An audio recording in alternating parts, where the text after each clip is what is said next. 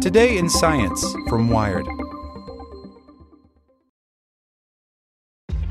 This episode is brought to you by ShipStation.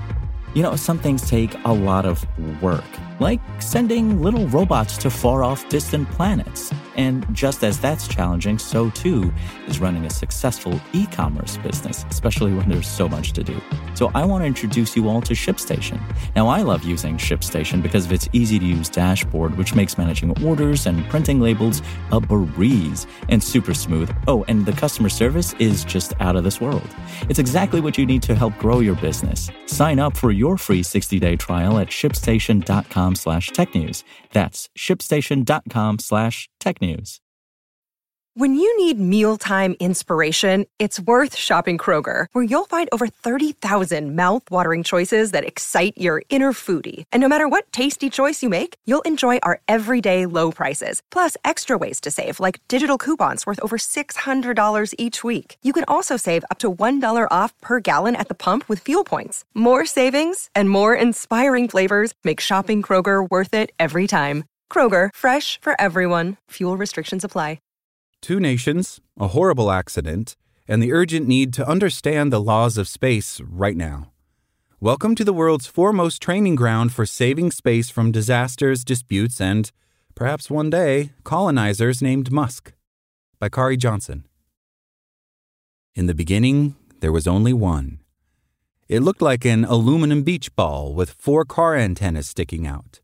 Stuffed with radio transmitters, history's first human made satellite emitted a spectral beeping signal from its solitary orbit for just three weeks before its batteries died. That was enough to terrify the world. The Soviet Union's 1957 surprise launch of Sputnik was famously the jump scare that startled the United States into a space race. But in a lesser known series of events, Sputnik's appearance also frightened many of Earth's non superpowers into taking decisive action. Facing the real possibility, just 12 years after Hiroshima, that Moscow and Washington were about to turn the commanding heights of space into rival platforms for mass annihilation, a group of diplomats at the United Nations began looking for a way to preemptively contain the two rivals. As NASA and the Soviet Space Agency jockeyed to outdo each other's rockets, a UN committee slogged for 10 years to come up with a treaty that could successfully balance the interests of Russia, the US, and the rest of the world before it was too late. The result of their negotiations was called the Outer Space Treaty, and in 1967, 20 nations, including the US and the USSR, quickly ratified it. Among other provisions, the agreement gave all signatories free rein to operate in space for peaceful purposes while barring them from claiming any of the cosmos as sovereign territory. To diffuse a zero sum contest between two superpowers, the treaty enshrined an aspirationally universal, somewhat legally vague idea that space is the province of all mankind, a global commons, like the high seas. Now, flash forward about 60 years to today. The area of outer space closest to us, low Earth orbit, is as crowded as it once was lonely. The number of active satellites circling the planet stands at about 9,000 and is rising, having increased by roughly 30% in just the past year. As satellite communications and remote sensing technologies have become essential to modern life, the roster of countries with a toehold in orbit has burgeoned.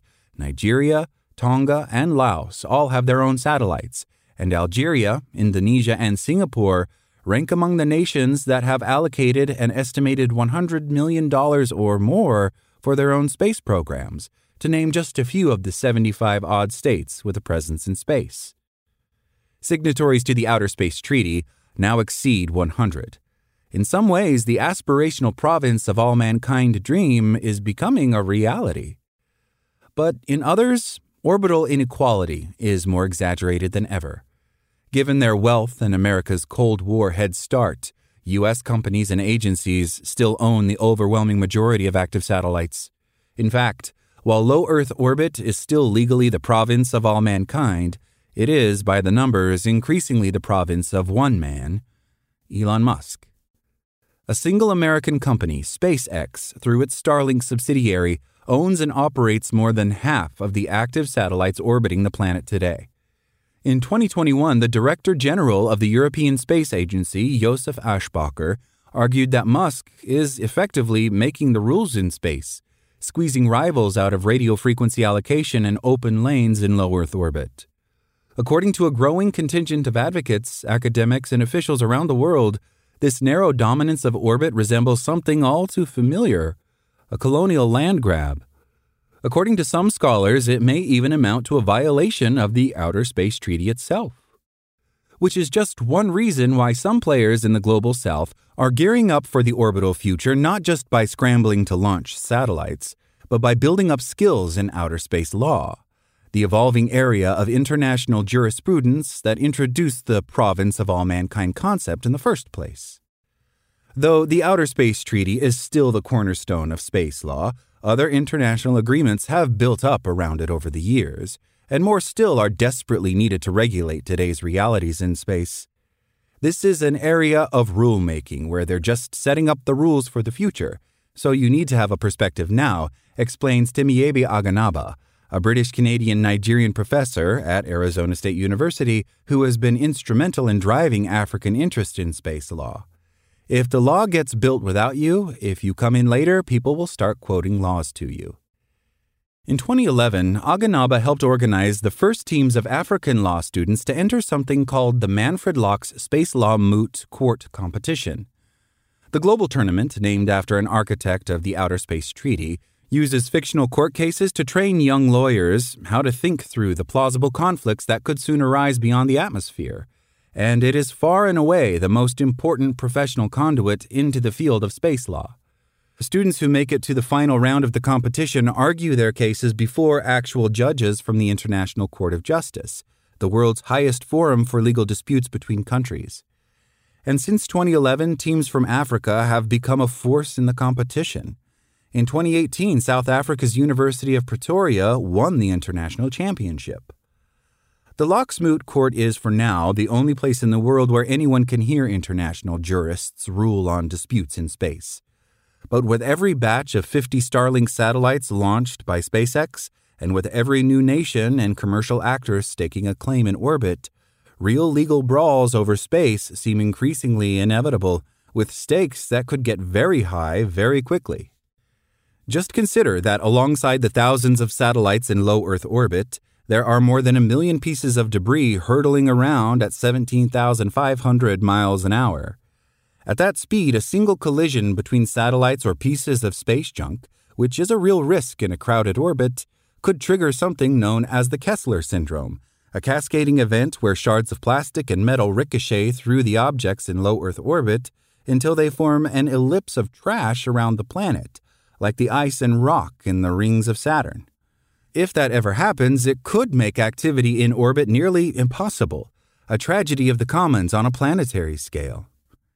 So, for people like Aganaba, there is a new kind of race underway to cultivate a generation of space lawyers from the global south who will be equipped to help balance the interests of emerging spacefaring nations, incumbent giants, and the rest of the world before disaster strikes.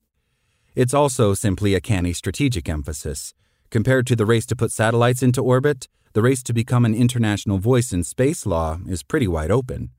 Everyone is behind on this topic, says Aganaba. African students are no more behind than anyone else. Three years ago, Namatai Katsande had never heard of space law, nor had she given much thought to space itself, or rockets, or satellites. Because we live on Earth, says the recent law graduate, you quite literally never think about it. Katsande, a poised but occasionally rambunctious young woman, grew up in the relatively affluent Glen Lorne neighborhood on the outskirts of East Harare, Zimbabwe. When she was 10, a cousin who was attending a nearby law school came to stay with her family. They started watching true crime documentaries together, which made Katsande want to become a police officer. Her parents nudged her to follow in her cousin's footsteps instead. Katsande eventually enrolled in law school at Midlands State University, so named because its main campus sits almost in the geographic dead center of Zimbabwe. She spent three years studying typical law school stuff, like contracts and constitutional law and criminal procedure. Then, one day, in her fourth year of law school, The case of Candidia versus Zenovia landed in her WhatsApp inbox, a make believe scenario that was to be the basis of the 2022 Lachs Moot Court competition. Thanks for listening to Wired.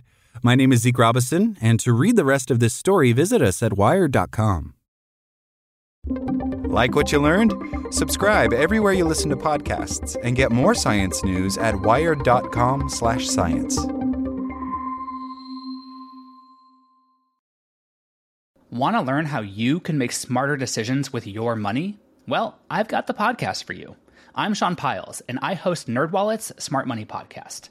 Our show features our team of nerds, personal finance experts in credit cards, banking, investing, and more. And they'll help you make the most of your money while cutting through the clutter and misinformation in today's world of personal finance. You'll get clarity on strategies to help you build your wealth, invest wisely, shop for financial products, and plan for major life events. Listen to NerdWallet's Smart Money Podcast wherever you get your podcasts.